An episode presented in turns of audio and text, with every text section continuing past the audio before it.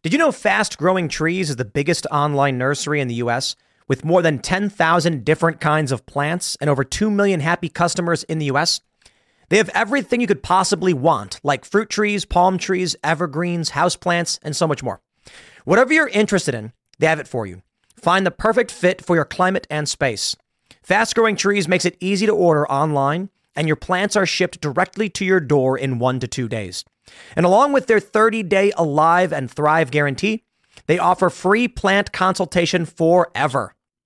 This spring, they have the best deals online, up to half off on select plants and other deals. And listeners to our show get an additional 15% off their first purchase when using the code POOL at checkout. That's an additional 15% off at fastgrowingtrees.com using the code POOL at checkout. Fastgrowingtrees.com, code POOL. Offer is valid for a limited time. Terms and conditions may apply.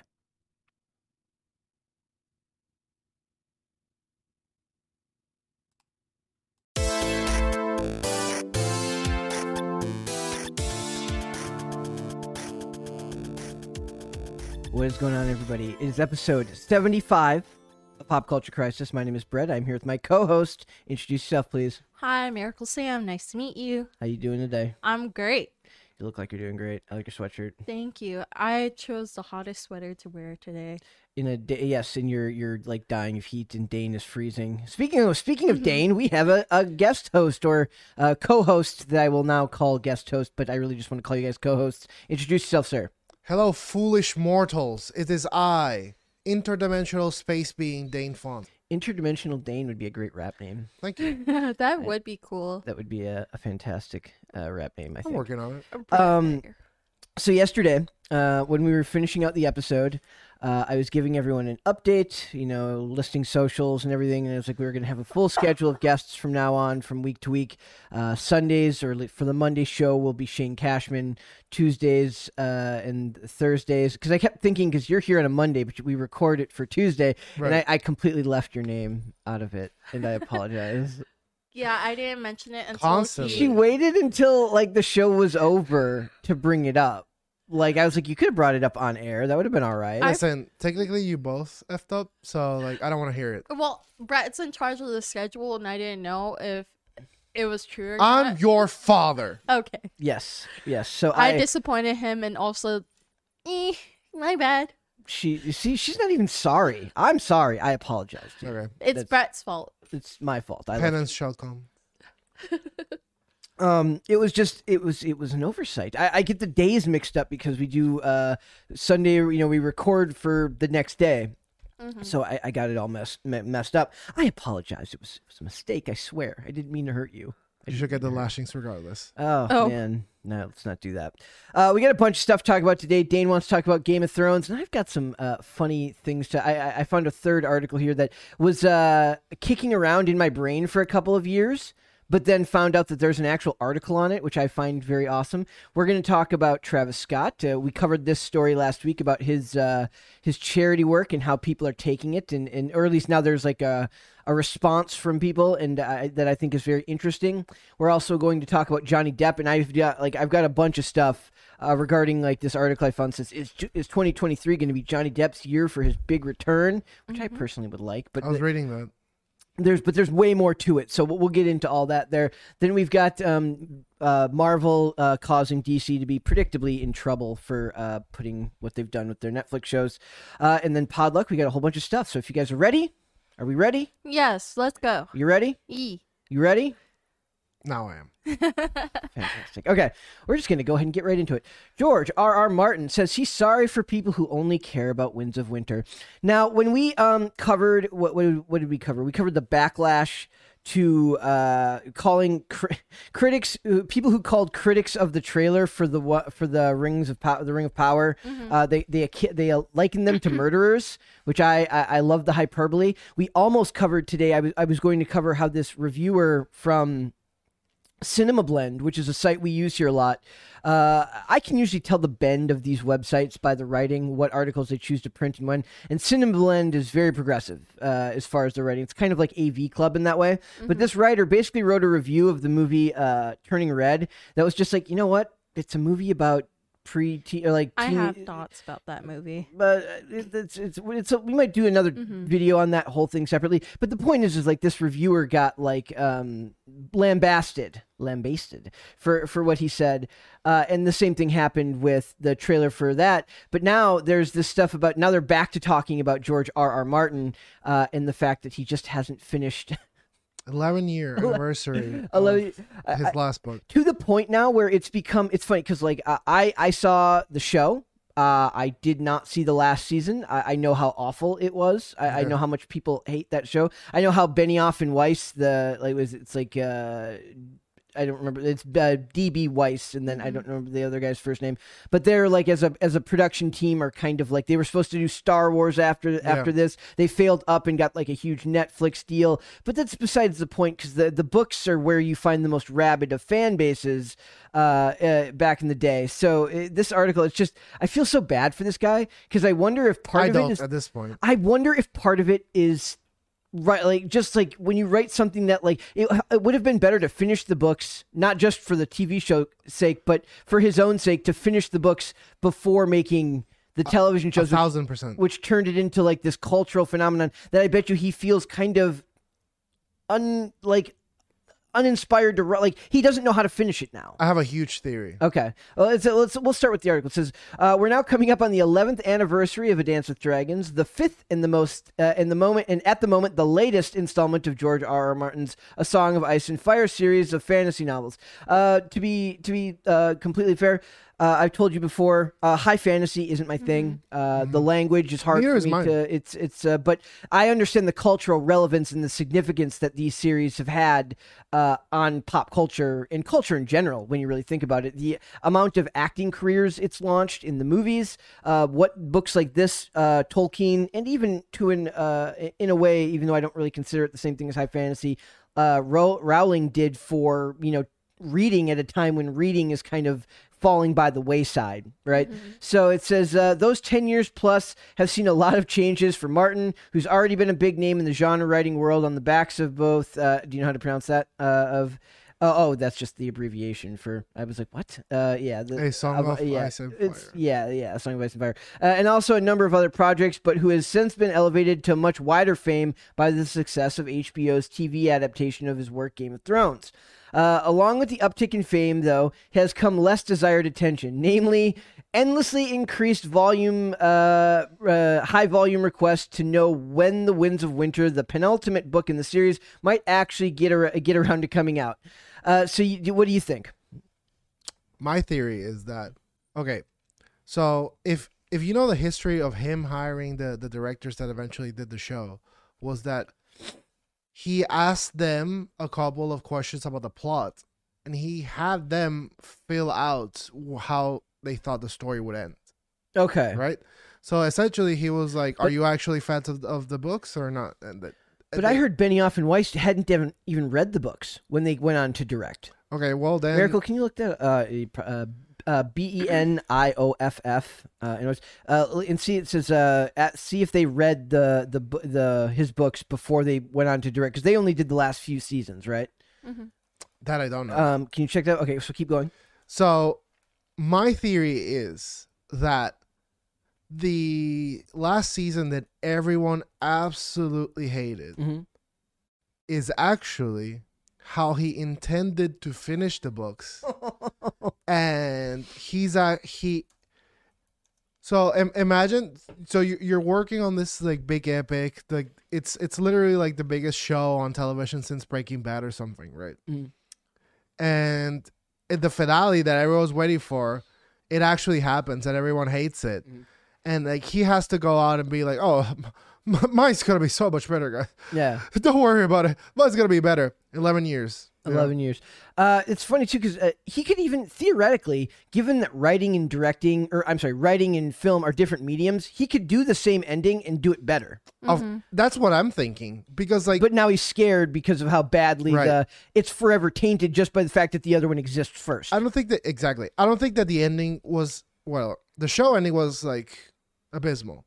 But it was the way it was done. It was the fact that it was rushed. It was the fact that I mean, there's a scene with a Starbucks coffee co- coffee cup. That's that's uh, iconic now. That picture of uh, Legendary. I've seen that on T-shirts now. That where uh, they they point out like uh, it's like a T-shirt of that scene, and it's got like a red box around the Starbucks cup. like just imagine how much they weren't caring. I wonder you who got fired for. I mean, somebody had to have gotten fired. Somebody should have get they got lit on fire. Yes. it's like what okay, I, I, okay. I'm not sure if I. Uh, we don't. Uh, we don't uh, actually believe that. The faults but of Fault theor- do not reflect the the- faults of pop culture. Yes, the theoretically they should have been. Okay. Yes. in a video game. yes, You know, if they were, if there was a video game avatar or a Correct. Sims, uh, a sim of creating Game of Thrones, then yes, then Works for fine. Hasan Piker, right? yeah. So yeah, it's like I think it was his actual thing. He talked about it with the guys. The guys wanted Star Wars, so they were just like working crazy to like have it out, Mhm. and it sucked.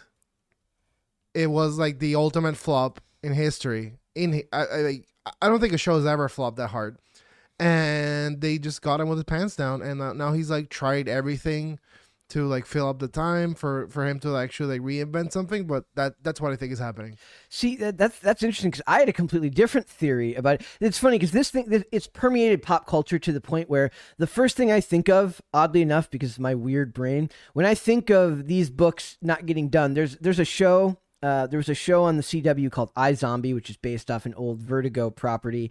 Uh, and there's a character. There's an episode where uh, the so Liv Moore is like a she's like a zombie that has to eat brains to stay like human human appearing, and they solve crimes with Clive Babineau, who's uh, played by Malcolm Goodwin. He's a detective in the show, and Clive Babineau is this really buttoned down. Uh, you know, he wears like a really tight suit to work every day, and he's, you know, he's very, very stoic. You get very little emotion out of the guy. But they have the, a couple of episodes where you get random facts about stuff this guy likes, and it's supposed to be like this really interesting window into like he loves to bake and cook. Uh, he, he he doesn't like to show This Is Us because he finds it emotionally manipulative.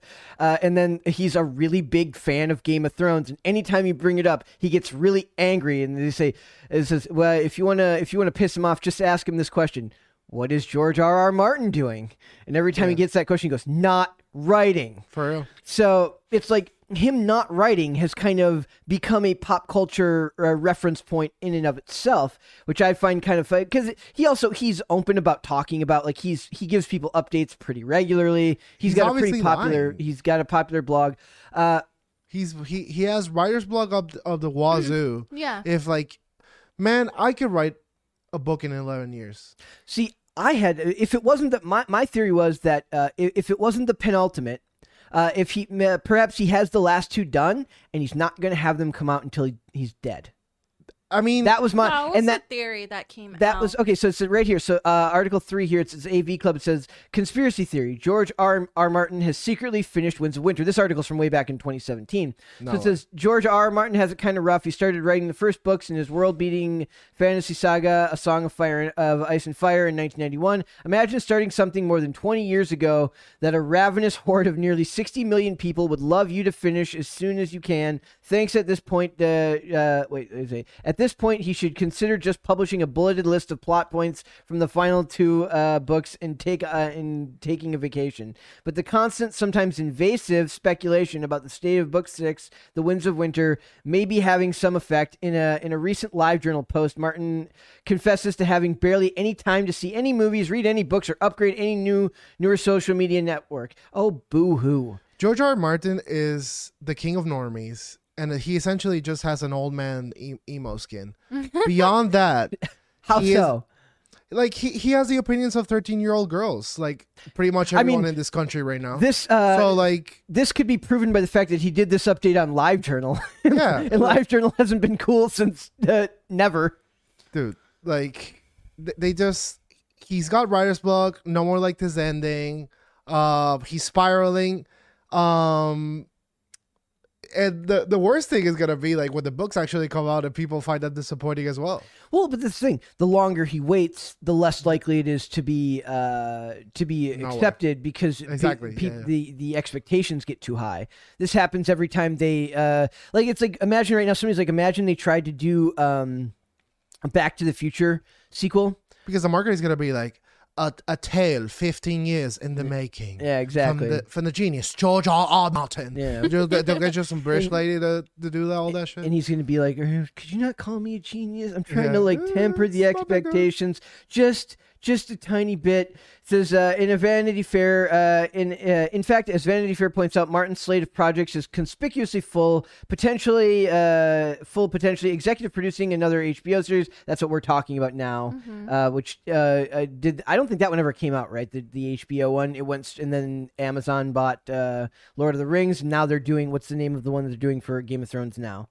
I don't. I have no Um, idea what this guy's House doing. of Dragons. House of, yeah, okay, It's yeah. about the Targaryens, And the that- story before the Mad King. the money. Yes. He wants the money. But money. also, um, to answer your question, I couldn't find an article that said um confirming that he read the book or not.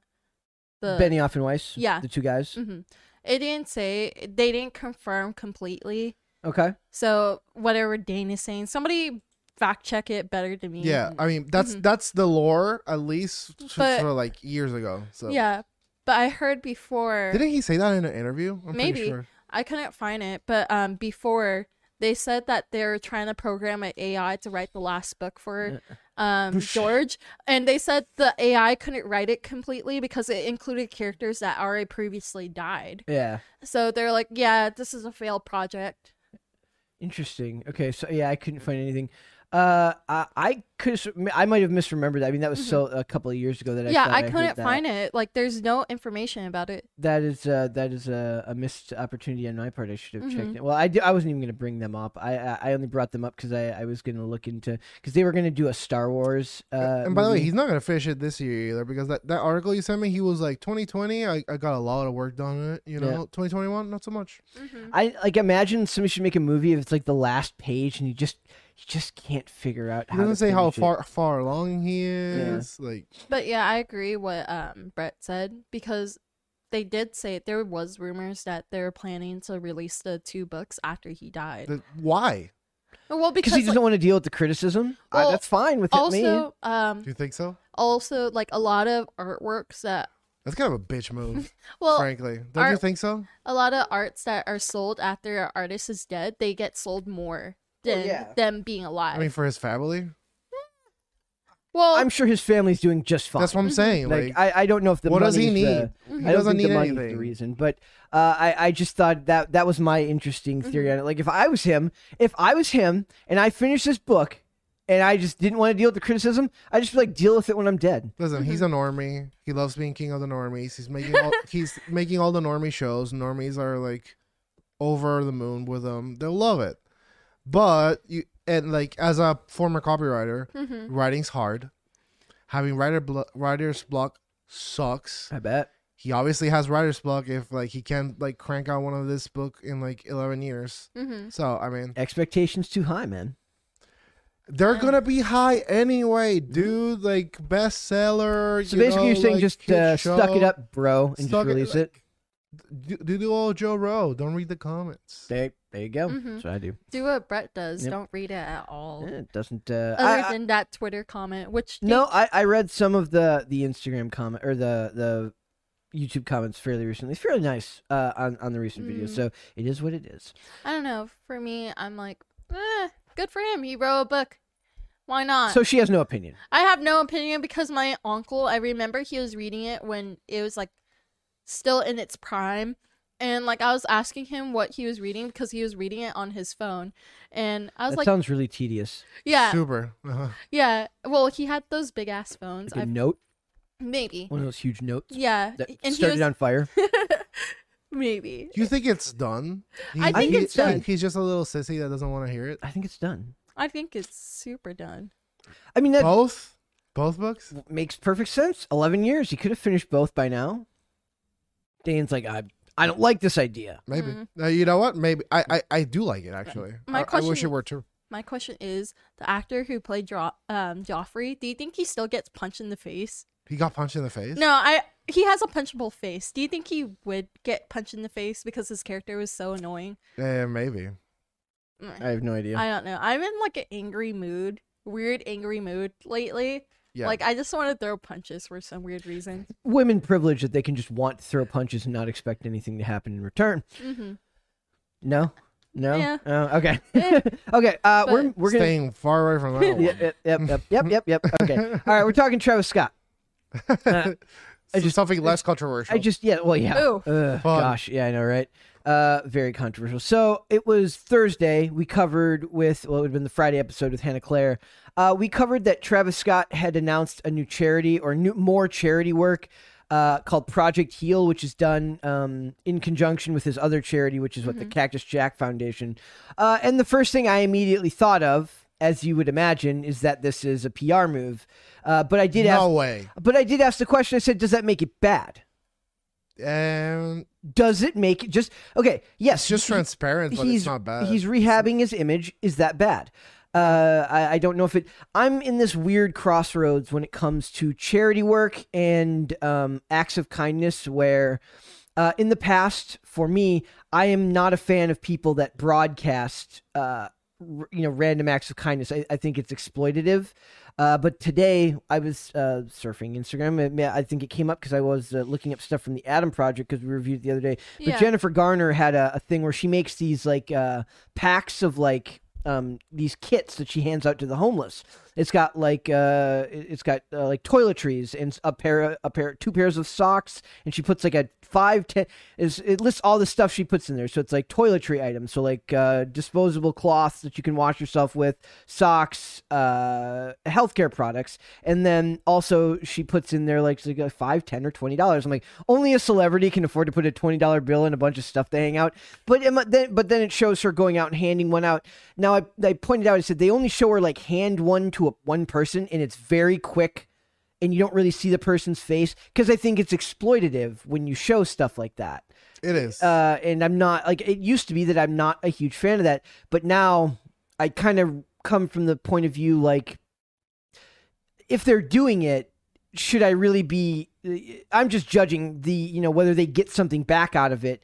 But a lot of times we talk about how the whole point of like a capitalist society is that you improve other people's lives and improve your own at the same time. How very different is it if it's just random acts of kindness if you're just using it to gain social currency rather than physical currency? I mean, just, uh, just I just see it as atonement. You know. Yes, so Like, he, uh, he- obviously he doesn't care.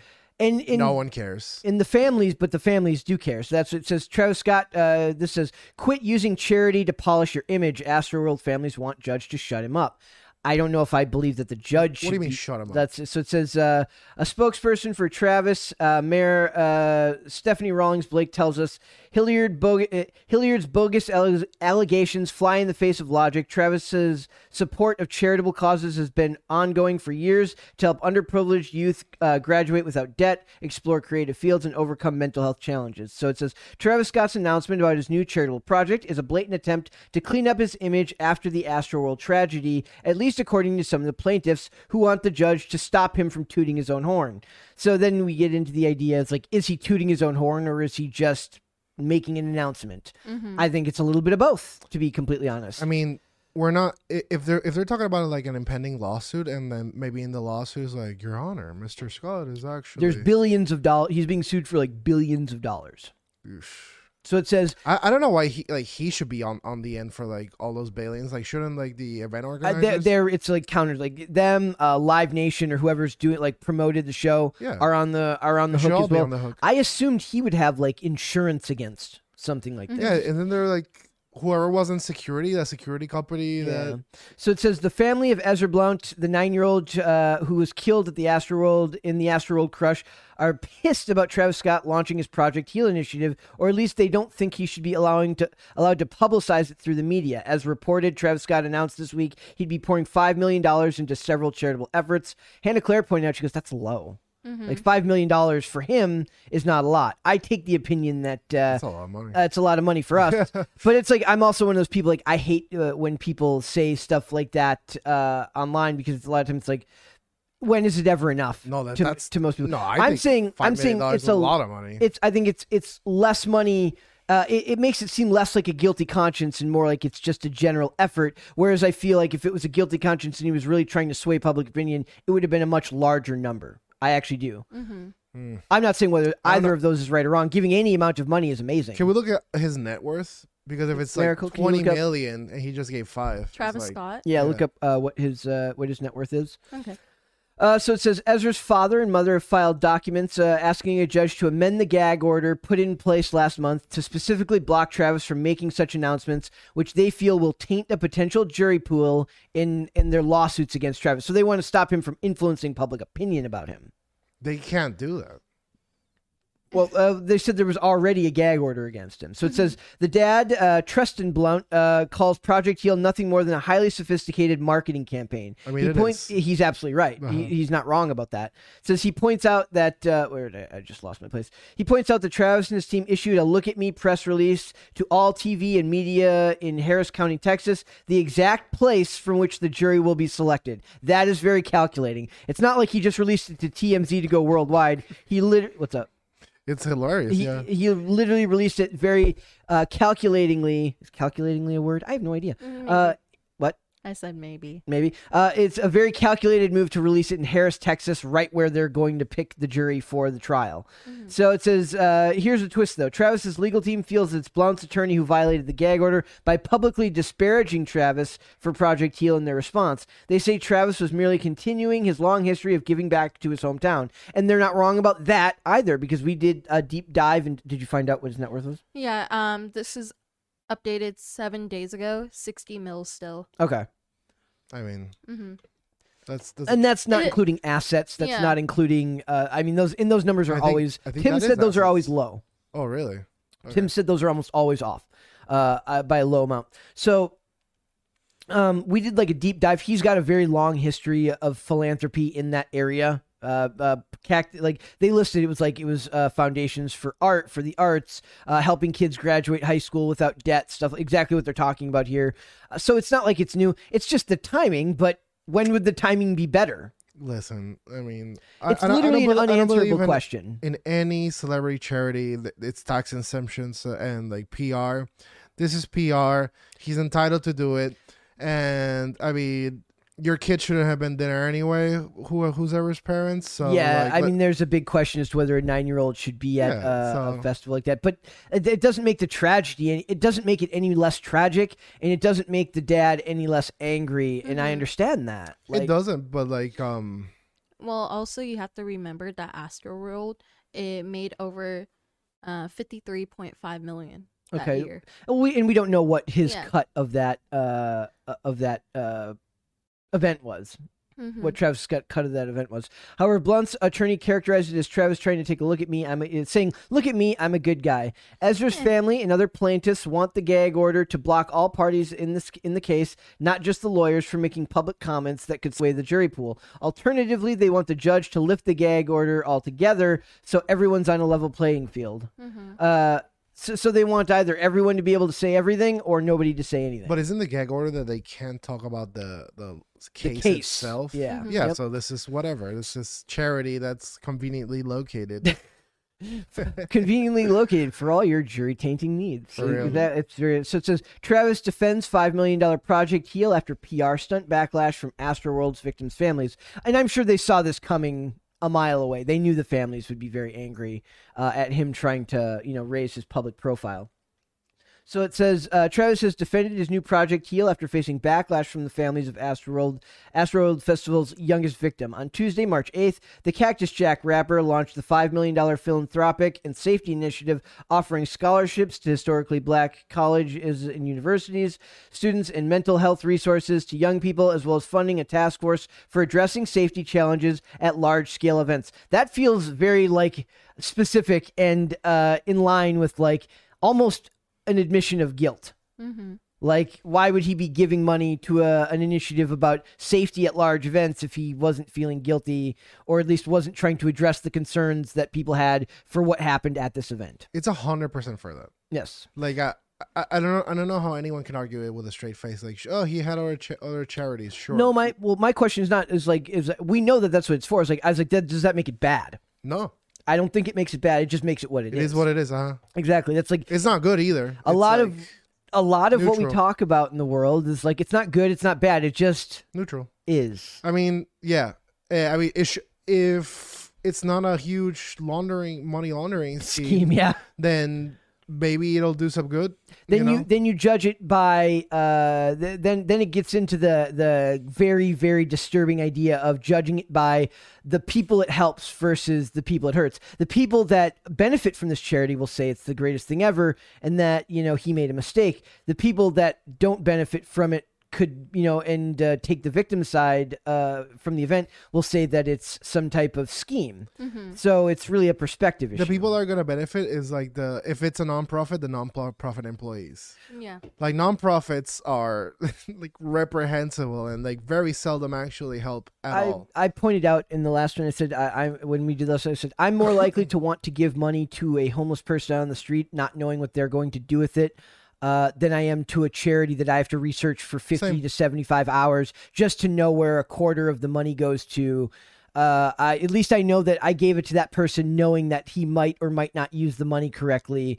Uh, but he, it's still his choice. Right. If I give it to a charity, I have no idea where that goes, and that just lines the pockets of people. It theoretically lines the pockets of people who are f- uh, using uh, the shield of a good cause to uh, benefit themselves. Typically, what happens? So it's just this is one of those things where I feel bad for all parties involved because there's no right or wrong answer. He was in the what happened at the it's just tragedy, and tragedy very rarely comes out with a happy ending. I only feel bad for the child. Yep. Uh, parents. Uh, oof, I was about to say a word. Yep. Uh, parents can take that word and read it from my mind, and it's for them. And Yep. like Travis Scott, you're an opportunist piece of s, and like whatever, you know. It It is is what it is. What it is. It's like like you said. I mean, I don't know. Yep. So later on Wednesday, Scott's spokesperson Stephanie Rawlings Blake called it a shameful and beyond cynical that Hilliard would accuse Mr. Scott of violating a court order that he had, uh, and when he has nothing to do of that of the. Wait, wait, wait, when he has n- done nothing of the kind. So, uh, of course, the lawyer speak is hyperbolic and over the top. He's done nothing of the kind, and that is shameful of you. Uh, she added, "It is also disappointing that Mr. Hill and Mr. Hilliard, I, I forget. So Robert Hilliard is the lawyer for the the child's family. Yeah. So I when when I say Hilliard says she added, it is also disappointing that Mr. Hilliard would attack Project Heal, a series of philanthropic gestures designed to give students and young people a leg up and to help Tra- and, and a leg up on Travis Scott's image. She didn't actually say that. I said that. Okay. That's- Editorialized. Yes. Uh, I I I editorialized just just a tiny bit there. It made it sound better. Yes. Props to Brett. Yeah, it made it sound more honest. Yeah, for real. Uh, Project Heal is a continuation of Scott's long-standing, uh, long-standing work, including academic scholarships and creative design projects for underprivileged students. Like I imagine, like you know who who would who would suffer the most from having something like this happen? Keanu Reeves. Oh. Imagine a dude who does all that good and is all that is really nice, and then something bad happens, and then after that, every nice thing he was already doing and he just keeps doing gets questioned for motive because now he just does nice stuff all the time for people because he's a nice dude. But imagine you're kind of like just a nice dude, and then something like this happens. Now you're no longer a nice dude; you're opportunistic. I, I don't think he he'd get like the the feedback this guy's getting because like apparently he he's had a history of like his concerts being a little loosey goosey Yes. if you know what I wink wink wink, um, and like this like the I don't know man like footage seldom lies and this footage was like Yeah, yeah. like him absolutely like looking and like I don't know it was it was a very dark and disgusting moment. Um, I think pretty much everyone that's involved in this is dark and disgusting, and Mm-hmm. honestly, um, more than anything, I just want to see how it ends. Yep. I know? well, it's to say like I don't know if something like this rarely ends with some type of big crescendo. It's going to be like he's going to agree to pay some large sum Yeah. of money out of court, uh, and they'll move on from there. Ka- Kanye is still ho- having him at his festivals, which I I actually applaud Kanye for not just turning on him. You know, if he if they're friends. Uh, and you don't just turn on your friends because they're uh, culturally radioactive. Because nobody actually cares what happened at this event. They just get none of these producers care. None of these uh, event organizers care that he's radioactive or that, that he did something that hurt people. They care that the public cares Yeah. that this, that he did something that hurts people. Yeah. And that's kind of the way of the world in that industry. You're not sorry, you're just caught. Exactly. So I guess we will we'll see where it goes, but it's there really is no uh, no good outcome for something like this. But I did find it interesting that both sides are kind of throwing things back and forth as far as hyperbolic meanings as to what they think he uh, he meant by his tra- his uh, his charity because it's very clearly for public relations concerns, but it also Does that make it awful in its entirety? I don't think so. And I think it's a significant amount of money. It's I uh, mean, apparently not to Hannah Clark. She must be loaded then. Well, then- five million isn't nothing. Maybe, Perhaps. maybe Hannah Claire is loaded and we don't know about it. that, that maybe. could that could be. But, Mhm. all right. Investigate Hannah Claire. Oh, Hannah Claire's our new celebrity case. Get on it, FBI. we, we're gonna we're gonna need you to look into that for us. We're gonna need you to look into that. Okay, let me search up Hannah Claire Brimlow yeah. Okay. for Thank you. podcast. All right. So 2023, uh, Johnny Depp to make a huge return. An insider says. Hmm. This is very interesting because I want to go. I have about five articles pulled up, and they're all on the tablets there. I want to talk about why it's necessary for this dude to co- have a comeback at all. Right? So it says uh, 2023 Johnny Depp to make a huge return. So Johnny Depp will reportedly make a huge return uh, to the big screen in 2023 with a highly ante- anticipated blockbuster sequel. Could it be Pirates of the Caribbean? We have no idea. People are uh, people are starting to talk about Johnny Depp again, and in a very positive way. Uh, I do like how this article is like all in on Johnny Depp. Like that exclamation mark. is. That exclamation mark is just like we love Johnny Depp. Hollywood producers and other agencies are reportedly excited to work with the actor again, and are confident he will win his case against ex-wife Amber Heard. I mean, I don't know why they'd be why they would be so confident about that, given the fact that she, like, you know, he lost the libel lawsuit against uh, the daily, what, what was it, the Daily Caller, or it Makes a lot of claims too. Yep. So it says not only are big studios like Warner Brothers finally starting to realize how much money they could potentially lose if they continuously back Amber Heard and her slanderous campaign against her beloved Hollywood actor husband, uh, but now they're very excited about the prospect of working with the 58 year old actor again. See, I have a theory that this writer has a bunch of pictures of Johnny Depp in their room, Yeah. uh, and they're they're angling for a meeting.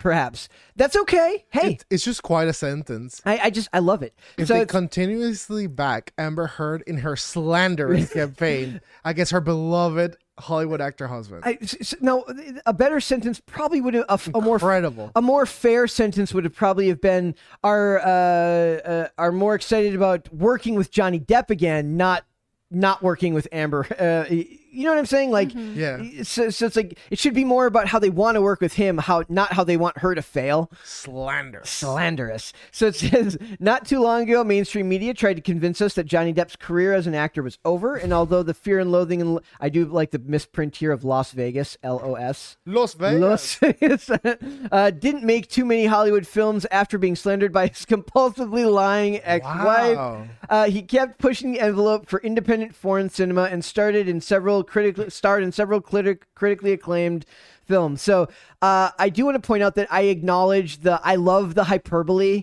and the one-sidedness of this article. It's excellent. But we're gonna go through like the, why it's funny because the the articles from both sides are kind of insane. All it's missing is literally calling her like a poopy face. poopy face Amber Heard. They should have done that.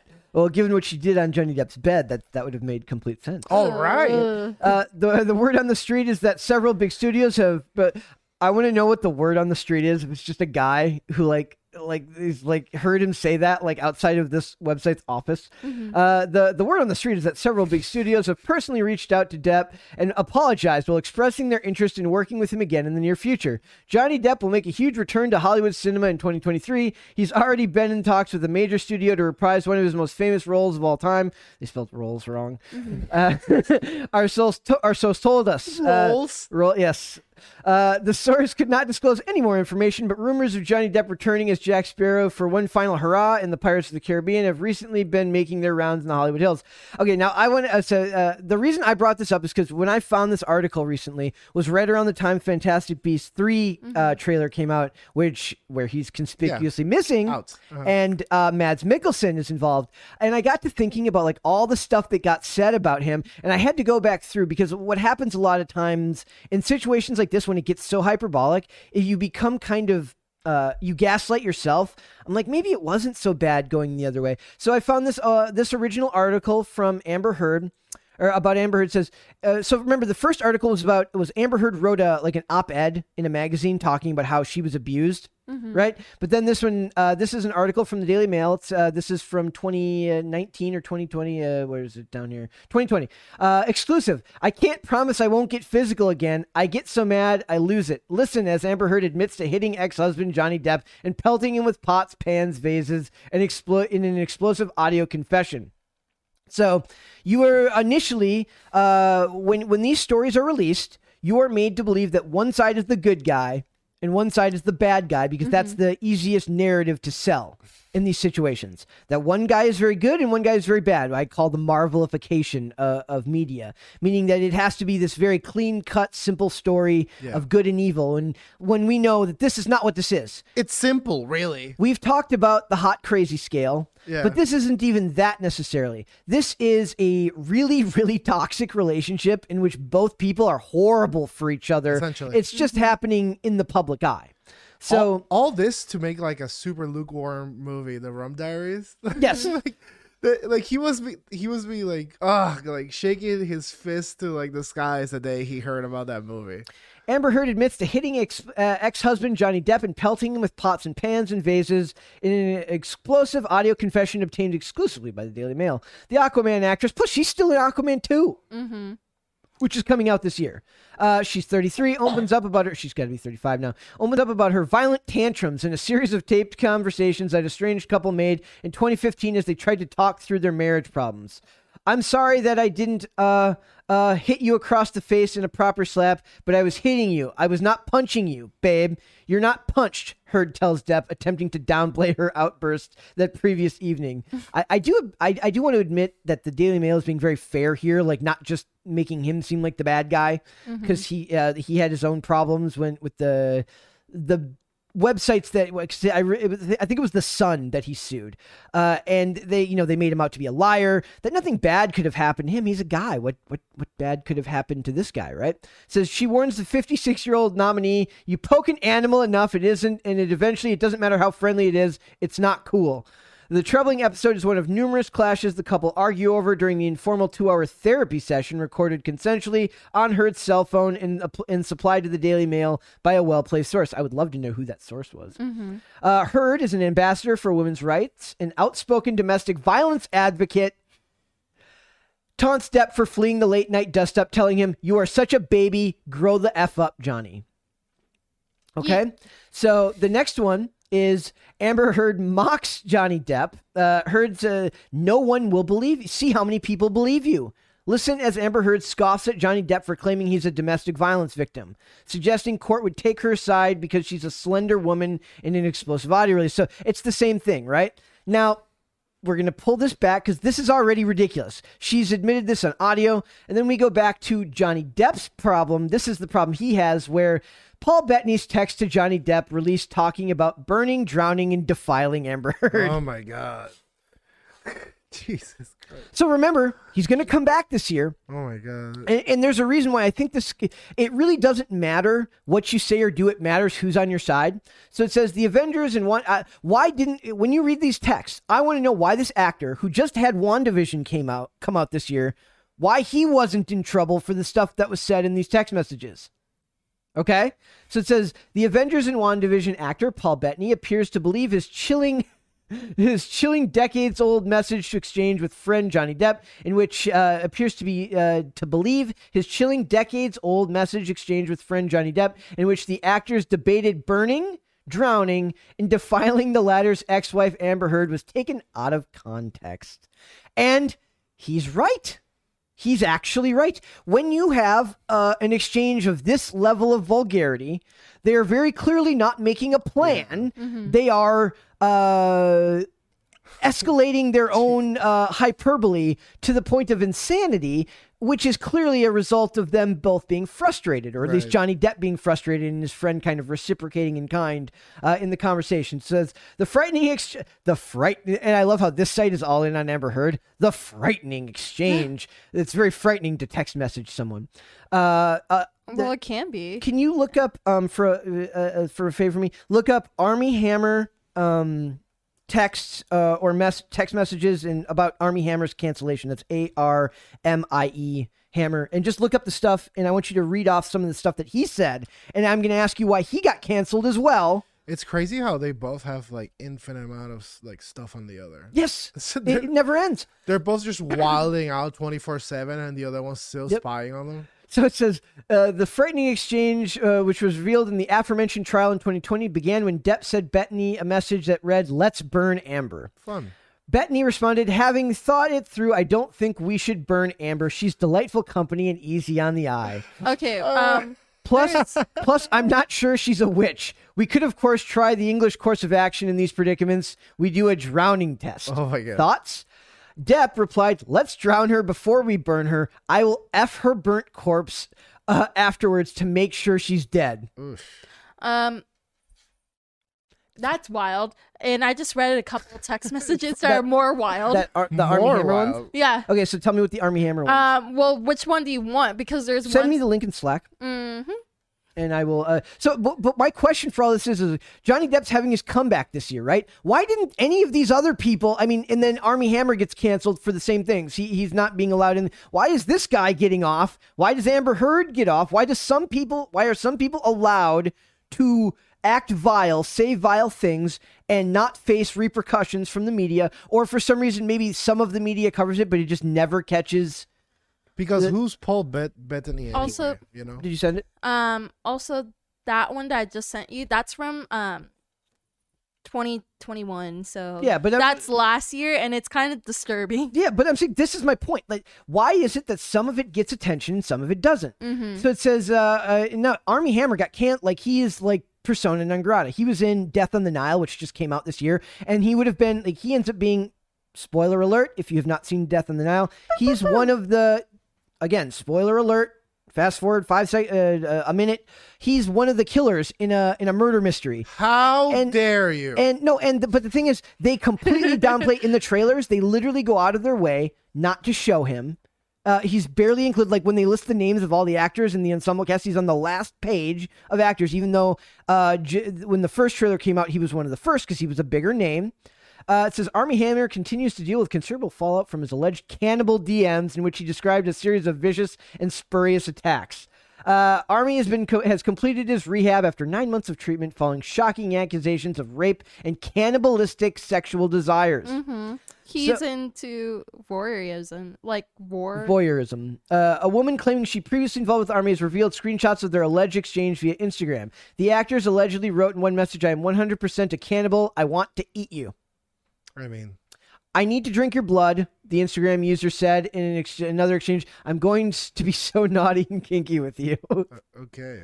so I'm just saying, and he gets canceled for this and other accusations against him. But then the other guy just gets left alone to, to be whatever he is uh, without. And we're going to go back to this now. So it says, uh, so Bettany, it says uh, in December, Bettany said, "I think it's a really difficult subject to talk about, and I think I just I just pour fuel on the fire." He he told the the Independent. Uh, despite his publicist efforts to redirect the conversation, it continued to discuss the court case's release of years old private conversations between him and Depp. Him and Depp. I just want to know why I had never like I never heard of this part of it about him, and I'm fairly plugged into the media. This is Mhm. Johnny Depp's friend essentially like trying like But he's a big actor. Paul Bettany's a big. I mean, WandaVision. He's a very big actor in England. Okay, Mhm. so uh, we go back here to the second article and it says comments uh, for Johnny Depp will likely see actor return due to contract for Pirates of the Caribbean six. So uh, these people, they, if you look at all of the uh, um, comments on this stuff, they love him.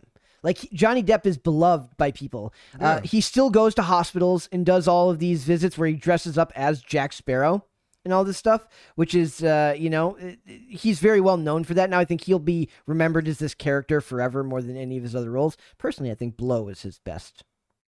No, no. uh, I don't even know. remember what that was. Okay. Um, so Johnny Depp has been in the center of the Pirates of the Caribbean franchise for quite some time now. So What's eating Gilbert Grape? Depp, there was was that him? Yeah. It was okay. Uh, what am I thinking? Oh, I'm thinking of uh, a Curious Case of Benjamin Button. That was not him. Um, uh, the Pirates of the Caribbean franchise for quite some time now, so much so that the films have been seem to now revolve around him. Well, yeah, they're his movies.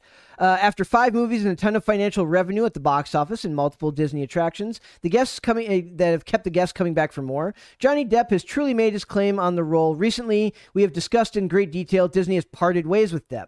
Now, here's what I think is going to happen.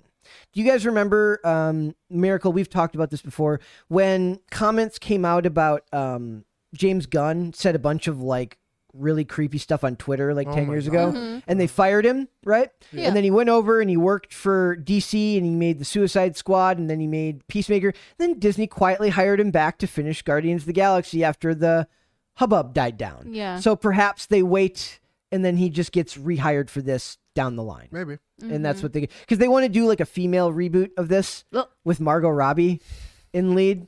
Ugh, No, I don't have faith in it. no faith in that. She has to be a wench. If she's not a wench, I'm quitting. Miracle loves the term wench. Well, no, Hannah Claire does. Uh, Which does. is pretty good. Yep. Yeah, she's like it's better than saying bitch because bitch is a little bit stronger, but wench, Mm.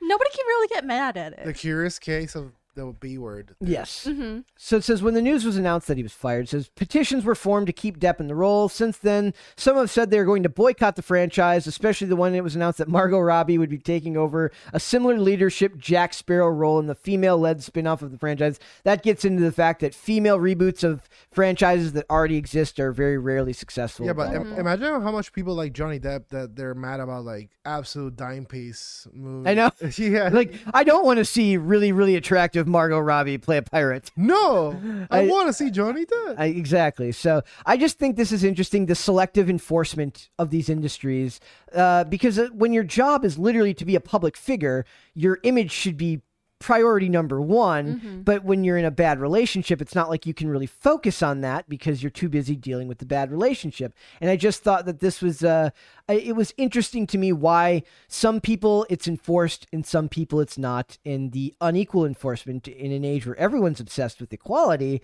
I find very very questionable. Yeah. I mean, it just goes to show what happens when you get married just out of lust. Yeah, bad idea. Bad idea, my friend. Miracle, don't do it. She just ends up pooping in your bed. What? Go ahead and tell Miracle all about that. Well, Miracle, when a man loves a woman and the woman doesn't love a man, she poops in his bed. That's what Amber Heard did to Johnny I Depp. know, I know this, but what? Why?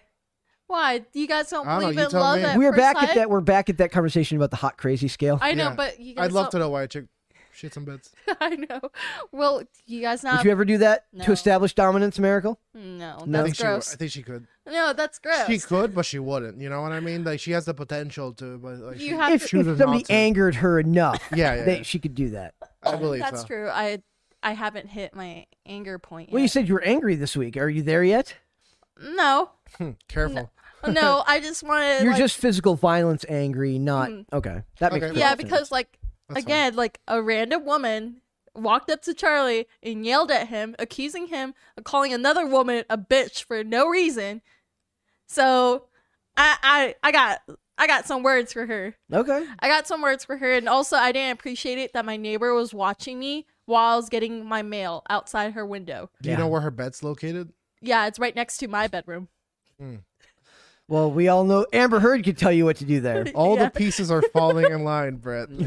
Mm, Perfect. Yeah, um, but yeah, I I just don't appreciate it. Again, like I'm not stealing her mail. But have you ever been mad enough Mhm. to to poop in somebody else's bed? That's the question. no, Okay, perfect, good. You'll- Vent, You'll get there. keep that energy. That is No. fantastic. but I am pissed off. Somebody keeps on like fat, uh, flattening Charlie's tires. They keep on putting a nail in the same exact spot. Really? Yeah, and I don't know who it is, and I still think it's the same girl. that Over here in this area? No, it's in PA. Like he never had a flat tire until he started dating me. So it's you, which is what you're saying is that you have split personality. I never done this before. I I've never you. done this before. But no, I think it's the same chick that yelled at him for no goddamn reason that's flattening his tires. And I have some words for her. A couple of times? I would like to know Yeah. what those words are. Oh, no, we can't see on YouTube. It's not PC. Okay, well that. Dave has to be my PR agent after that. I will. Yeah. We gotta do a You'll lot of. go to jail, but I'll be your PR agent. Yeah. so miracle, miracle has words. Uh, I like- have some words. So it's okay. So just just don't ever be uh, don't ever be Amber Heard angry. You'll be all right. Well, I don't know. I have been angry, just not to the point where because she has to sit over his bed for a long time. I don't know how long it takes Uh you guys to like plop it out, Wow. but imagine What an episode.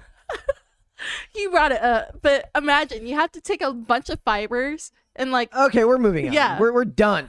imagine that. I And I, like what's I, I I don't don't, want to. Yep, we're- Imagine that. We're moving on. That was gross. All right. well, you're the one who brought it up. Yeah, Now I'm but- just asking the questions. Like, how long did it take? Her Okay, to we're do moving that? on. All right. Mar- uh, Parent TV Council blasts Disney for Disney Plus for adding mature content like Daredevil and The Punisher. This I could have seen from like two miles away that somebody would be mad about Mm-hmm. this. I, I don't know. Did, did you did you think that this would be something that would happen? Must everything be hundred percent tailored to like the whims of like people? Yes. Okay, well then, The question is no who gets to to, make. who gets to decide uh you know who gets tailored to who you know what gets tailored to whom for a platform as big as Disney Plus. There's a good quote there, but I mean, Which part? I mean, let, us get in it. Okay, so uh, so it says uh, Parents uh, Television and Media Council, the PTC, has condemned Disney Plus. That's big language right there. Uh, for its decision to stream TV, MA, and R-rated content. Like Netflix has dared uh, Defender shows. I do love how they call them Netflix's shows, even though they're not now no longer on Netflix. They're on Disney. Uh, they will forever be known. Nobody will ever look at these characters and think of them as the Disney Mar as Disney Marvel. These guys will forever be Netflix Marvel Right. until they recast them. So the Parents Television and Media Council, the PTC, has criticized Disney Plus ahead of the debut of Daredevil, The Punisher, and Netflix produced Marvel TV shows on streaming service platform on March 16th. All six Defenders universe shows Daredevil, Jessica Jones, The Punisher, Luke Cage, Iron Fist, and the Defenders are rated TV MA for mature audiences only and thus are unsuitable for children. This does not sit well with the PTC, who last week slammed HBO's Euphoria as well, calling it grossly irresponsible for its graphic depiction of nudity, drug use, and child abuse. Um, this is one of those weird things where now we're getting back into like puritanical uh early 80s and 90s conservative media groups who uh who didn't want you reading Harry Potter because they thought you'd become Oh a devil God. worshiper. Yeah. I wonder if the writer know that they also got cold sandwiches in the set of Euphoria. That is very very sad. They they were treated very poorly on the Dear set. God. Tell everybody please what we're talking about. Um, it's a previous episode we were talking about how it's actually like some PAs, production assistants, yeah, it was like, for- no, it was like they were background extras. Ba- uh, and background extras were complaining about uh, in Euphoria had like horrible working conditions where they would have to work 16 hour days and eat, and I quote, cold food. cold food.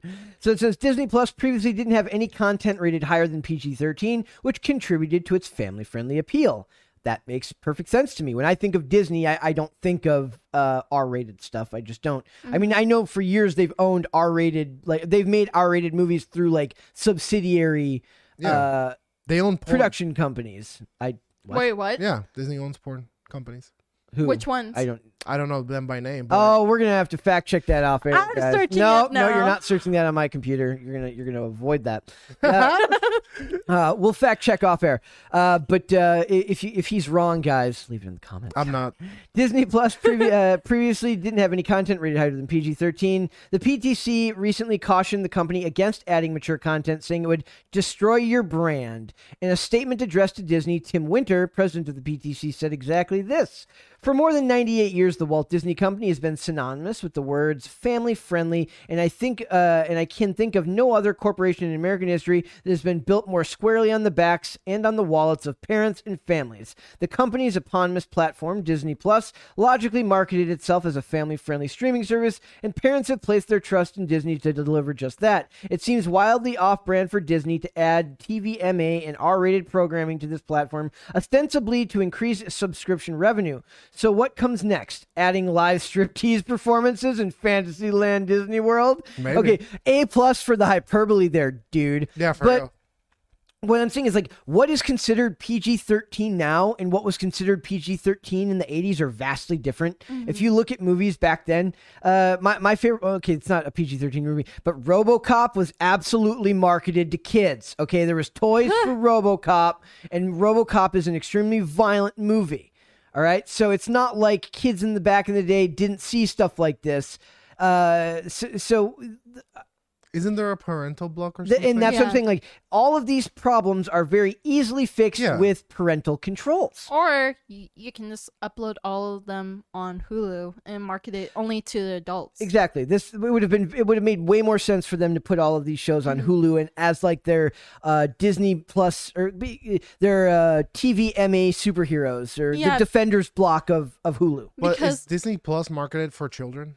Um, no, it's marketed to whole the whole family, so Right. everybody can have it. Like if you watch their recent commercial, it's called the Disney Bundle. So you get Disney Plus, Hulu, and um, ESPN, Yes. and basically that's for the sports um lovers, like obviously. And then Hulu, they didn't really talk about Hulu because like Hulu is kind of in that weird void. I don't know how much stock they own in Hulu, but they own Mm-hmm. I think they own most of Hulu. They do, and it's kind of weird because like um if you want to watch like the new seasons of The Simpsons, all the um season 33 is available on Hulu and like new episodes are popping out there. But then if you want to watch season 1 through 32, it's available on Disney Plus. Same thing's true now with South Park. Like Yeah. new episodes of South Park are on Peacock. Yeah, it's on or Peacock, no, it's not Peacock. Is it uh, HBO Max. No, HBO Max has the old seasons. No, the new ones are coming out right now. Okay, then that got changed. Because remember, we were looking for the the new special, like the pandemic special, and it yeah, wasn't down there. at that one one was point. kind of weird, but um, the new episodes Okay. of the season came out on Hulu. Um, not Hulu, HBO Max, and I just watched it. I didn't like this new one because they adopted teenagers for no reason. So I, I don't think this ruins Disney's reputation. I think Disney's doing plenty to destroy their reputation on their own. Mm-hmm. Uh, I, I don't think adding uh, arguably much better content than a lot of the stuff they make, uh, i.e., Daredevil, adding that is not going to hurt them, hurt their image. If anything, I think it helps them. Mm-hmm. Uh, while Disney, while we applaud Disney Plus for improving their parental controls, the mere presence of TV, MA, and R-rated content violates the trust of families and may well turn them off entirely. It is your job to make sure your kids are not watching stuff they're not supposed to be watching. It is not mm-hmm. Disney's job, your job. Well, also kids are very clever. They know how to get around it because They're really just mad that the like the de- the guy who wrote this is like my kid knows how to use the potential the parental controls better than I do. well, also if your kids are smart enough because you know how you can choose different accounts in the Yeah. beginning, they can just choose your account and Dude. watch it. Your kid, when he's done watching whatever, like Disney's Puppies Adventure, Mhm. he goes to Twitch and watches Amouranth suck a microphone Yeah, like a thousand dollars. that that video. It's is, done. And uses You your know? credit card to do it. Yeah, like he, he sent her a uh, donation, say Bob's please, like Dad, I need the dono. for real. Like, so it says uh I, I i just love like this is like it's so old school it's so 90s and puritanical i love it it's like i feel like i'm going to be lectured about magic from about harry potter and told that uh uh rock and roll is how the devil gets inside me I can't wait to be a boomer. yeah well we're on our way man We're not technically boomers. We know Miracle. We know. wow Yeah. Okay. Uh, the, Sorry. the may well turn It's a them off. lifestyle. So remember, uh, so remember, having MA and R-rated content violates the trust that families and may well turn them off entirely. There is no need for Disney Plus to compete with the explicit content on other streaming platforms. Again. No TV MA is not explicit content. It's just like kind of edgy adult uh, content for a. It's not explicit. Should mean something completely different. Mm-hmm. I mean, MA is like the highest rating, no? Uh, yes, uh, but uh, but for TV though, but TV MA is not the same sorry. thing. Yeah, uh, Disney is already a competitive adva- at a competitive advantage with a streaming platform that is safest. Uh, that is the safest one out there for families. Its foray into TV MA R rated uh, rated fare will forever tarnish its family friendly crown. Mm-hmm. It's very sad. I wonder if this means they're going to end up consolidating down and moving everything from Hulu into Disney Plus. I have no idea. I I don't know because like again, they can just advertise Hulu as parent friendly because like and then Disney Plus I mean, as, Disney Plus is parent friendly. No, no, no. Like because since they own Hulu, they can have it have all the adult content on Hulu. Oh, adult friendly. Yeah. I mean, not parent friendly, but adult friendly. Parent friendly implies you're talking about something that the parent can help their kids watch. I, I think you just Sorry, mean I adult- just I think you chose adult- wrong I- words. yeah, I think you mean adult friendly. Yeah, but like they could do that because a lot of the movies that are a little bit more adult, like Deadpool, Ted is on there. Is Deadpool on Disney Plus? No, it's on Hulu. Okay. It's only on Hulu. And we're getting and we're getting Deadpool three now, Yeah. and that's going to be R rated. I, I I'll be interested to see where Disney puts their logo. They should have done that. They should have done Yeah. what you're saying for sure. yeah, they should have done that because like uh Bob's Burger and Family Guy is only exclusive on Hulu. Yeah. Like they don't have it on Disney Plus. Mhm. Simpsons is only on like both on Disney Plus and Hulu. Depending where um how new do you want to watch it. That's interesting. I wonder why certain one like you mean, oh you mean like the earlier seasons are on one and the later seasons are on the other? Yeah, but um only 33, the newest season is available on Hulu and then um 1 through 32 is available on Disney Plus. What show's that? The Simpsons. Mm. If you want to watch it. show. Yeah, but um I'll pass on the. Uh, uh, hey man, we're gonna binge watch The Simpsons from the start. But The Simpsons, um, on Disney Plus, they got rid of some of the episodes. Like they got rid of um, Happy Birthday Lisa. That one was when like everybody forgot about Lisa's birthday because they thought Michael Jackson was in town. And then they also excluded the episode where Bart goes to boot camp and Lisa wants to join because she said it's not fair that only boys go um get to go there and she joins and everybody bullies her and she was about to like leave until her brother cheered her on and she graduated as a cadet with And they Bart. got and they got rid of that episode. Why? they got rid of those two episodes they don't have a reasoning for it but i thought those two episodes shows the most about family and disney advertises to family Yep. but I don't know. Again, like I if you want to be smart, just put all your adult content on Hulu. I wonder if this really is because they're going to start pivoting away from Hulu and move. I mean, I don't think that's what the case is. I think why tarnish one platform? Like I have Hulu and I watch a lot of Hulu. I watch very little of Disney Plus because it's marketed as like there's just very little on Disney Plus that I want to watch. I watch the Marvel shows when they come out once and then mm-hmm. I don't rewatch. None of them have been good enough to be worth a rewatch as of yet. to Yeah, me. same. And the Marvel movies don't really interest me after more, you know, see it once and then after that I don't really have any interest in seeing it again. I get a lot more rewatch out of Dis- uh, out of uh, DC animated movies. Mm-hmm. On but like lately I've been I've been back on Amazon Prime watching Monk. I love Monk. Oh wow, that was the OCD guy. Yep. Yeah. Great show. I don't know, like for me, like I try to watch Turning Red on Disney Plus. I hate that crap. Why did you hate it so much? I hate it. It's pro feminist and they make the husband look like he's a dumbass. Uh, I'm how so? sorry. So like basically, yes, I see this in Asian families a lot. Like some men who are too soft spoken will get whipped by their wife. Yeah. okay. They will get whipped by their wife, and I don't like it because like they're supposed to be modern. They're Canadian Asians.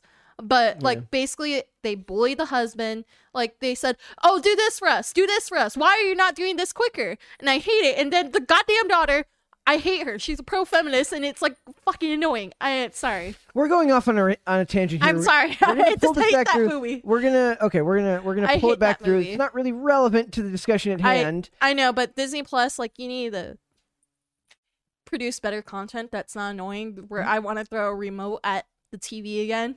I like the I like the energy. Yeah, I just don't like it anymore. Disney Plus, you're losing me. Well, maybe we'll talk about it tomorrow. Mhm. Then you can rant all you want. Uh, I don't know. I just, I, I hate all the characters. They made me hate every single character in the movie. We'll let you rant tomorrow. Yeah. We'll come back to it. So Disney Plus executives are arguing over adding mature content to Disney Plus. This was back in 2021. So clearly they had already thought of this uh, and were weighing the pros and cons of this decision before they made the decision to do so. It says, as Disney Plus subscriber growth slows, Disney is looking for ways to expand its audience. Promotions like Disney Plus Day may provide a short term bump in viewership. A possible long term solution is causing friction inside Disney management. According to media blogger Dylan Byers, leadership is discussing whether to add content for mature audiences to Disney Plus. This would bring content in line with other streaming services like Netflix, Hulu, HBO Max, and Amazon Prime, all of which I think are better services than than Disney Plus. Byers spoke with the current and former C- Disney executives regarding possible programming changes. Uh, according to his sources, uh, Disney's former CEO Bob Iger insisted on sticking to the narrow definition of family family family friendly programming. Byers also writes that current CEO Bob Chapek worries some insider uh, that also writes that current CEO Bob Chapek worries some insiders. Those insiders felt that Chapek's data driven management will not result in creative vision for the streaming service's future. The sources state that Chapek intends to expand Disney Plus's programming. Should Disney Plus add more content for mature audiences, or should they stick to family-friendly content? I think Chapek looked at the numbers and said we need to add this stuff and expand our our modeling paradigm so that we mm-hmm. can get more people. So it really does come down to one thing in the end. It always comes down to money. Right. I don't know. I, I don't think this is the money move though. I think the money move is what Miracle's saying. hmm Because like, if, you, Basically- if you just want the adults, you still have to pay for the package of all three. But I'm saying that uh, is the are the deals that they have worked out with what airs on Hulu? Do they get better deals with those shows? Because everything on Disney Plus is owned by Disney. Not everything on Hulu is owned by Hulu. Right. So if they're trying to move to a Disney Plus only model where it's stuff that they exclusively own and they're buying up rights to these shows, maybe the idea is that they want to consolidate it downwards where they're pulling more money into one platform. Maybe. I, I don't know. For me, again, like I like the idea of having um all the adult content on Hulu and then the kid content on Disney Plus.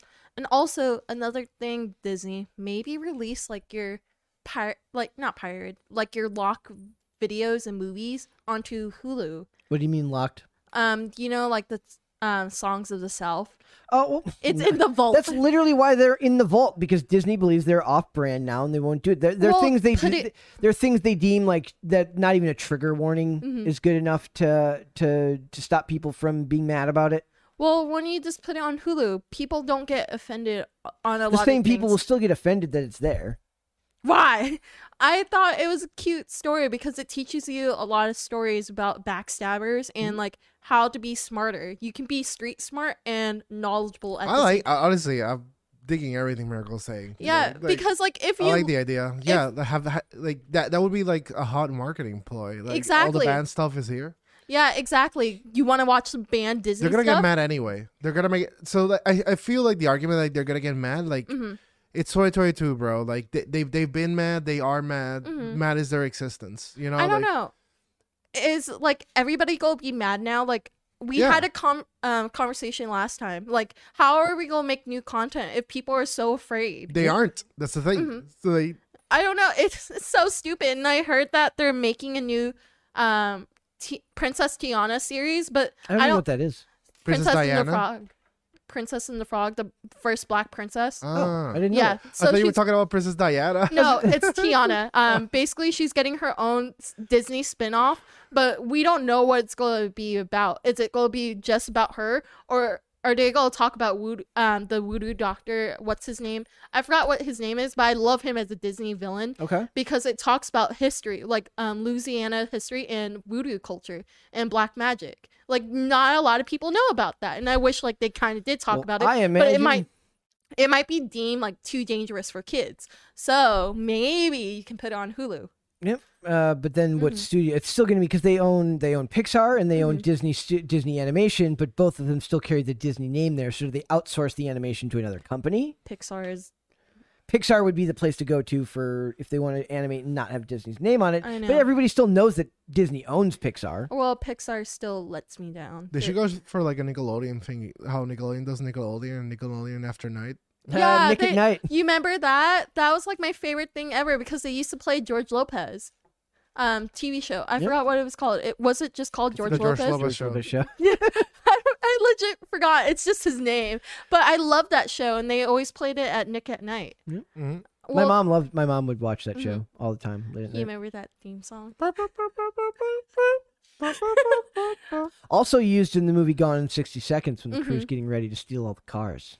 Yeah, I don't know. Like Lowrider. Disney is like No, rider. So, my bad. No, you're good. Disney is like failing me. The- They're so the, failing the me. moral of the story is Miracle's very angry at Disney today. Correct. Yeah, like Disney failed me on Turning Red because I hate all the characters. We're gonna talk about it tomorrow, so save it. Save Yeah. it. Save it. Well, well I, your your your anger is like too insight. Is too interesting to me to not have you talk about this tomorrow. So we'll go into it. We're gonna move on. We're gonna go straight straight from Disney into Podluck. Sorry guys, that's what we're doing right now. Uh, the pic- this picture really is. Can you? I know you closed out the article. Can you see this, Dane? Can you I see this? can. Uh, I, I, I, I literally stopped this topic. I, I, I was going to save this thing for Tuesday, and I literally moved it for you. Wonder why. So, uh, because I know that you have a deep love and affection for Pete Davidson. I know that he's like your favorite person. Can I in the say I was indifferent for, of the man? until I he- started like hurting Kanye? weekly co-hosting here. But then he got against my boy. Yes, uh, and and that is a problem. So, but here's the problem: uh, in in the world of, of heroes and villains, he is very clearly supposed to be. If you're a Kanye fan, he is the villain. We're not saying he is. I'm saying if you're a Kanye fan, you're going to see him as the villain. But he keeps winning. He keeps winning, and it says Pete Davidson gets Blue Origin flight launch date. Fellow passengers announced too. So all this time, How sway? he's- how? oh wow, that was a That was loud. that was a deep How sway? yeah, that's uh, I haven't heard that since I used to watch The Amazing Lucas on YouTube. Uh, that okay, so just imagine for a sec that uh, you're you're Kanye and, and you you're in this custody battle, and now that they've said they're doing informal custody, and he's she's dating this guy that you just can't stand. Now I'm not saying you should like him or hate him, but it's clear that Kanye can't stand this guy, and then he just keeps winning. Like imagine like okay, Kanye like, and he sits down, he opens up the a website or TMZ or he gets most likely he gets a text message from someone. He's like, Pete Davidson's going to space. What the frick? How is that possible? I don't know. It's it, thanks thanks to the science of a penis rocket. you Yes. Pete Davidson. Maybe space. that's what it is. Maybe it's maybe it's just like they used his. Maybe the, Pete Davidson's just that big, and they used him as the model for this rocket, and now he's getting his free flight on the space shuttle. Maybe. because he's the model for it. So it says Pete Davidson is officially taking off, and not just in his celebrity status, but into space as well. Because now he's got a launch date for the next manned flight that Jeff Bezos sends up in the air, and he's learned from his fellow passenger who his fellow passengers will be as well. I forgot that Bezos was the one who like like I kept thinking that he was just one of the people that went up. But is this like uh, is like Blue Origin? Is that like his company? I think so. Uh, so, so can you look that up? Who Yeah, owns? Uh, if uh, I, I didn't know that, like for some reason, I thought Bezos was just like one of those first people that went up, but I was apparently wrong. I think he owns it. okay, so he owns it. Uh, like I imagine, like uh, him and Musk. Uh, just sending their own man. Yeah, Musk def- sends only cool people up into space, and Bezos sends dorks and the owner of Party City. Uh, so it says uh, the announcement was. the I like that you make a distinction between dorks and the owner of Party City Well, because Party so- City is kind of cool. I'm sure the Party City dude's pretty sweet. I bet so it is. basically, uh, Jeff Bezos made Blue Origins two years be- um, before SpaceX came out. Oh, Oh, okay, okay. So he was the originator. Yeah. He's like, b- he's like, Musk is biting my style. Mm-hmm. All right. So the announcement was made Monday. Pete's going to be joining five others on the forthcoming mission, which is scheduled to hit the skies and beyond on March 23rd. That's next Wednesday. It's out in Texas. It's Blue Origin's fourth human flight. As far as who else is going, all of whom are paying customers, by the way, so he is paying at least. Uh, I mean, it would be nice to. Fi- it would be hilarious to find out if, like, he literally was like the he helped design the rocket. Pete Davidson is literally a, a rocket scientist in disguise, uh, and this is his free flight. Or maybe the spaceship will explode before launching. Let's hope not. Let's. I don't want anything bad to happen to the guy. I just want to rag on him a little bit because he gets hot women and nobody understands how. Well, Dan was explaining that he was watching a video of a rocket exploding before it launched off. Oh my god, dude! What- Like, when I, was I, that? I was like in middle school and I in like science class, oh. and there was like I don't remember this. Was, was that like a challenger? I heard somebody talking about the challenger. I don't remember. It night. was I- a challenger. It was full of teachers and things. And everyone was excited about it. I think it was full of teachers. That's what I remember about it. hmm And I'm just like, everyone's like, it's cool. Like they they wheel they wheel in a TV so we can see it live. It just Oh, so they made like a big deal about it. I don't remember. Yeah. I, I feel like that should have happened at my school, and I don't remember it. it goes and, essentially like in my school it's like hey kids you can do this too it's like boom and it blows up And nobody was like, "I don't want to do this." and then they wheel on the tv it's like okay back to science class like okay They're like, "So what you're saying is, don't be a scientist." I'm getting mixed messages here. and Well- that's why i'm in marketing essentially is what like, I'm so what you're say. saying is that I should work in technology, but technology a little bit closer to home. Right. hmm So it says, uh, as far as who else is going, all of whom are paying customers, Pete will be joined by Party America CEO Marty Allen. Uh, uh, yes, uh, we love Party City here. I, I have strong opinions about Party City. Hubby uh, and wife duo Sharon and Marc Hagle. I don't know who that is. Uh, Jim Kitchen. Jim Kitchen, uh, he's an entrepreneur, and Command Space Technologies president, uh, Dr. George Nield. Uh, and of course, there's Pete. I love how everybody else is kind of like an entrepreneur, a scientist, a CEO, and then Pete Davidson. Oh, why not right um, so Jim Kitchen is actually a professor. Of what does it say? Mm, let's see. So I just love that. I, I want to know what the roundtable discussions between a bunch of thinkers. hmm So basically, he's a professor at UNC. And what does he teach? Elon Musk, uh, sorry, uh, Jeff Bezos could Mhm. probably like talk to absolutely anyone in the universe he wants. Business school and five time entrepreneur. Okay, so so it's a bunch of entrepreneurs, a scientist, uh, a CEO, and then Pete Pete Davidson. Davidson. Like, is he the party clown? Apparently, Uh, but it's like this guy can literally do anything with anyone at any time. Yeah. And and what he's chosen to do is send the Party City guy and Pete Davidson to space. That's that's hilarious. can I get fact check? Is that what's happening That's what's happening right now? That's what's happening. So I, I just love that. Like, uh, so my guess is like a lot of there's a lot of CEOs in the world. There's got to be lar- like, did that guy just have like something on Bezos? Did he just make a lot? Does he have that much money that he could make the next biggest offer? Like, I'm guessing that these people are bidding for these seats. Like, it's not a flat rate. This isn't a movie theater. This Wait, is, let me search it up. there's gotta be, like, we can buy it. Yes, let's Send let's- me to space. Yes, send Dane to space with Pete Davidson. That'd be great. And so it says another actually great.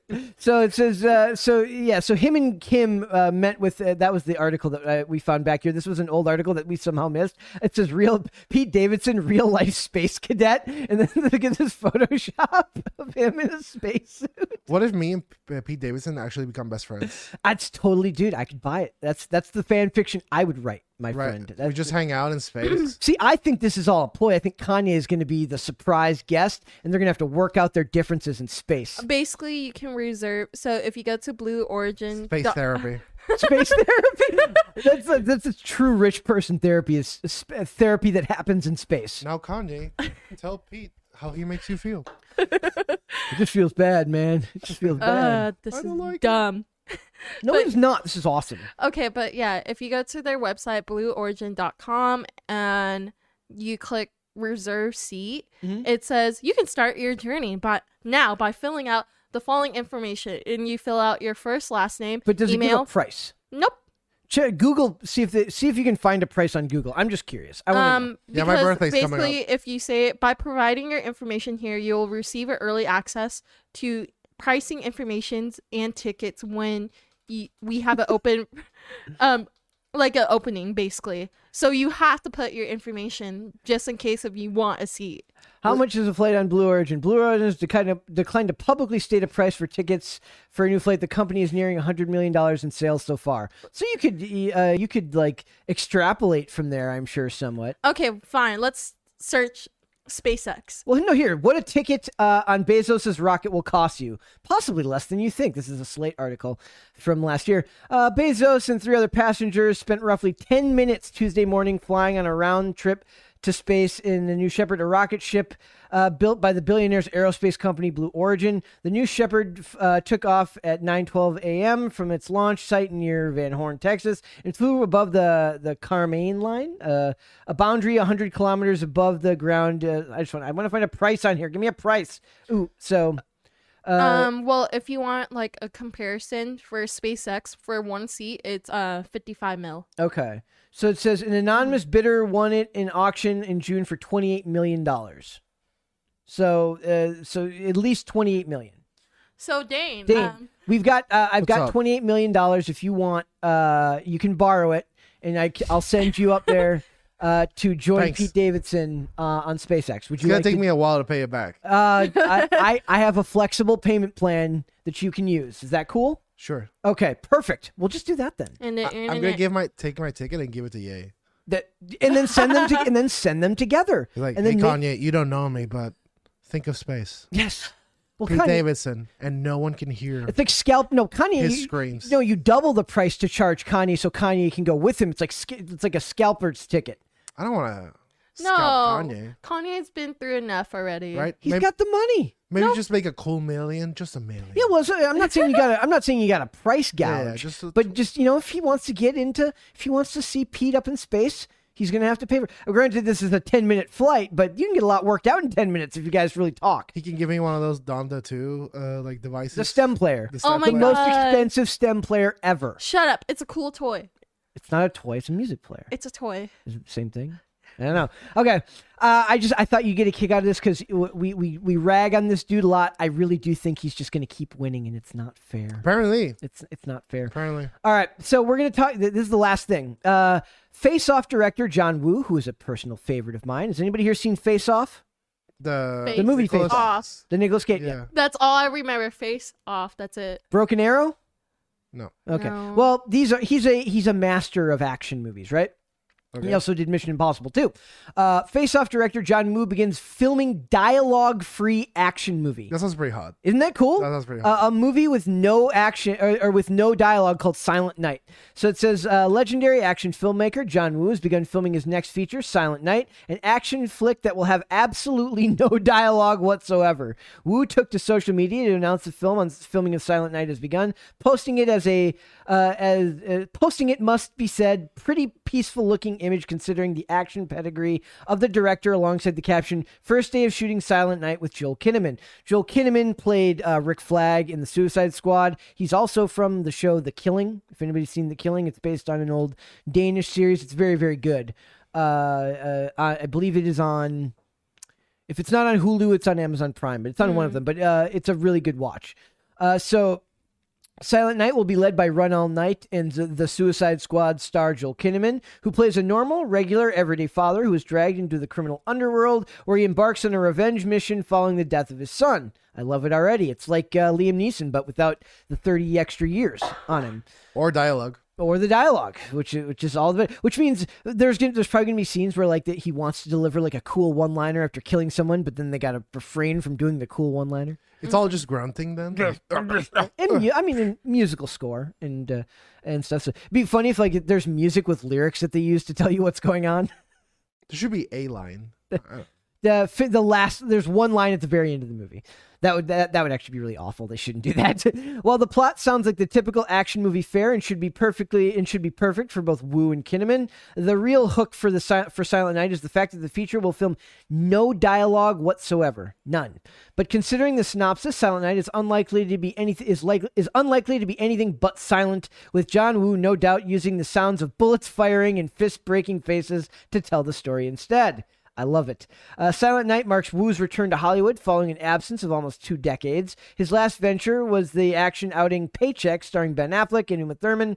Uh, bas- uh, based on the Philip K. Dick short story, Paycheck followed Affleck as Michael, a reverse engineer who suddenly finds himself uh, pursued on charges of murder and treason, suffering from amnesia. So very cool. I, I never saw Paycheck, so I, I can't give any such review on that one. It, it was sadly met with negative re- reviews upon release, and Woo has not made a Hollywood project since. So, but he, I mean, he's still done plenty of stuff with cinema in his in in Japan. So it says uh, it says instead the Hong Kong uh, Hong Kong. Did I say Japan? I, I meant the Hong Kong filmmaker, uh, has focused on projects across the pond, including the the likes of Red Cliff Part One and Two, uh, Reign of Assassins, uh, The Crossing, The Crossing Two, and Manhunt. Woo is best known for helming such superb action flicks as Face Off, Mission Impossible Two, The Killer, Bullet to the Head, and Hard Boiled. I like I said, I prefer Broken Arrow. Uh, if John Woo returns uh, was not already enough to have you excited for Silent Night, four producers with ties to John Wick to the John Wick franchise are also on board. That's kind of like a it, it doesn't really matter if they're producing uh, what they're what they've previously produced. That doesn't mean the movie's going to be any good. But I do have faith for something like this. I'd like to see this get made, and if it does well, more creative ideas like This this. sounds awesome. The Yeah. movie. So we will see. I, I am excited for that one. I just wanted to make mention of it because it just seems like a really cool idea to me. Anybody else? Would- Would you like that? You like action movies, don't you? Yeah, but I feel like they already made something like this already. I don't think so. I mean, if if it not in at least not recently. Dead Silent is almost similar to this premise. When did it come out? Um, I can search it up Yeah. for you. Uh, and uh, if de- dead, so there's well, also I guess you we got what was it? Uh, a quiet, place. also. But that's like that's like part of the script. I don't know if necessarily that's supposed to be part of the script in the movie. It just so happens that there's no dialogue. Whereas in a quiet place, it was an actual function of the plot of the movie that they couldn't talk. Mm. hold on. Dead Silent. Um, that original scary movie came out in 2007 with the puppets. Uh, so it wasn't live action. Um, well, no, no, I've it's a live it. action. So basically, the movie is about this guy. Like he, him and his girlfriend are about to have a baby, but then all of a sudden, a box, like a box appeared in his front door, and it's like a ventriloquist um, dummy. Mhm. You know the like the original ones that always like scare you in like scary movies. And basically, like he was like, "Oh, why is there a dummy here?" And then like his girlfriend got killed, like her tongue was pulled out, Yeah. and basically it's like a lore within his family because Wait, so there was no talking during this? um so basically um the whole thing is like you're not supposed to scream when the ghost shows up. But they're still talking. There's still Eh, dialogue. here and there. But then Dead Silent, the other movie that I was talking about, the action one, I Yeah. need to look for it. Um, Well, I'm just saying. So the one you're talking about was a horror movie where they can't yell. That's similar Yeah. to A Quiet Place where they can't scream. yeah, they can't scream. Yeah, so And okay. then, where's the other one? Dead Silence. It says 1997. Okay, I've never heard of it. hmm It- I don't it- know. Like, there's doesn't- so many movies called Dead Silence. Yeah, it's it's a Mhm. pretty common name. So yeah, uh, I mean, I'm, I think it's a cool premise. So I'm excited to Yeah, see like that it. one. Yep. So that is it. That is that is all I had. I that wasn't even really going to be a segment. That I just thought it was a, a cool idea, and I would like to see where that goes. I like. Are I you like going to Joe Kinnaman. reenact Face Off with Andy now? Yes, we will all we will reenact Face Off. Nice. Yes. Do it. Yes. So yes, thank you, Dane. Thank you, thank you, thank you, thank you. No problem. for Mhm. coming. We had to we had to re-record a segment to you guys. uh, Miracle ruined the show. I did. Well, yeah, technically, I said a word that wasn't YouTube safe. Yes, it wasn't it wasn't friendly, so we had to re-record a segment. But uh, Dane was uh, brave enough to stay on board Brave and enough. brave, stunning and brave enough. Thank you. Uh, to stay on board and, and film the last segment with us, and I got to talk about the movie I wanted to see, and we got to talk about. I got to ruin your day with Pete Davidson and and make you see him living his best life while uh, we're out here just not being in space like him. I'm living a good life. We're we're living good lives. We're just not going to outer space. That's fine. That's fine. It's okay. It's okay. It's okay. Miracle doesn't want to go to outer space. I want to go to outer space. We don't. do. Know, we don't know about our oceans. What? Oh, Oh okay. yeah, because the same. Dane's face says everything. What are you talking about? Sorry, we don't know that much about our oceans, but we know more about space than anything. okay. All right. Cool. hmm I don't know. Um, thank so you. for that. I I rather like drown in water than suffocate up in the air. I don't want to do either. I, I- I'd rather just stay alive. Now I'm trying to think what, what I'd rather. What I would think, I think it's space just because it's more novel. Oh yeah, true. Well, how would you go? Would you like die of a black hole? Would you suffocate? Well, see- Wow, no, a black hole would pull you like atom by atom. That Yeah. would be very painful. That would be very painful. Mhm. This is a disturbing way to end the Yeah. show. Sorry, I like sorry. it. I like it. It's the same. Sorry, like it. because like worst case scenarios. I I'm- don't know. Think I- about this, Pete. I choose to have a long, happy life. So Mhm. that's that's where I'm going with this. Same. Same. Think All right. about this, uh, Pete Davidson. You might die in space. that, uh, they. I mean, I don't know how safe those missions are. it Uh, could be hundred percent safe if this no is like the fourth. There's no way they can be hundred percent safe. Oh, no, no. If it's like the fourth mission, like compared to like other times. Well, yeah, I mean, like the, I'm sure the the first one they were like, uh, maybe it goes Yeah. wrong, but Mhm. uh, you know, since then, uh, but I'm sure nothing's 100 percent safe. no. So yeah, so why don't you tell everyone where they can find you on social media in case you die uh, in some obscure way? You cannot find me on social media by design. It's it's on purpose. Miracle, let everyone know where they can find you on social media. I don't have social media because it rots your brain for a good reason. It's always uh, Miracle is living proof that social media does rot your brain. Hey, That was very mean of me. I, I apologize. Uh, I'm just kidding. Guys, if you want to follow me on social media, you can rot your brain with me. Uh, it's at Brett Dasovic on Instagram. And then for the show, please go to the YouTube channel. We really appreciate it. We're about, about uh, less than 100 subscribers from 13K. So we're getting there. We're almost there. I'm excited about that. Uh, subscribe to the channel, like the videos, leave comments on the videos. We really appreciate all of that. We really do. I mean that from the bottom of my heart. And then uh, in the description box for all the videos, we have the link to the Spotify playlist. Spotify really is the coolest way to listen to the show, in my humble opinion. Start to finish, beginning and not cut up into segments. Just it's a different vibe, if you ask me. Uh, we're also on Amazon Music, on Apple Podcasts, and on Spot and on Spotify and on Pandora. And then on social media, we are on Twitter at pop culture underscore show. And then we are on Facebook and TikTok, which is where you can make Dane very happy by following us there. And then it's at pop culture crisis. And we will be back with another show tomorrow. See you then, guys. Bye. bye.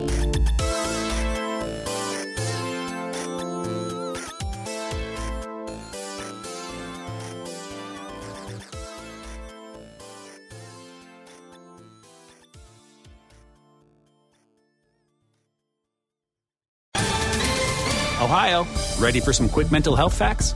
Let's go. Nearly 2 million Ohioans live with a mental health condition.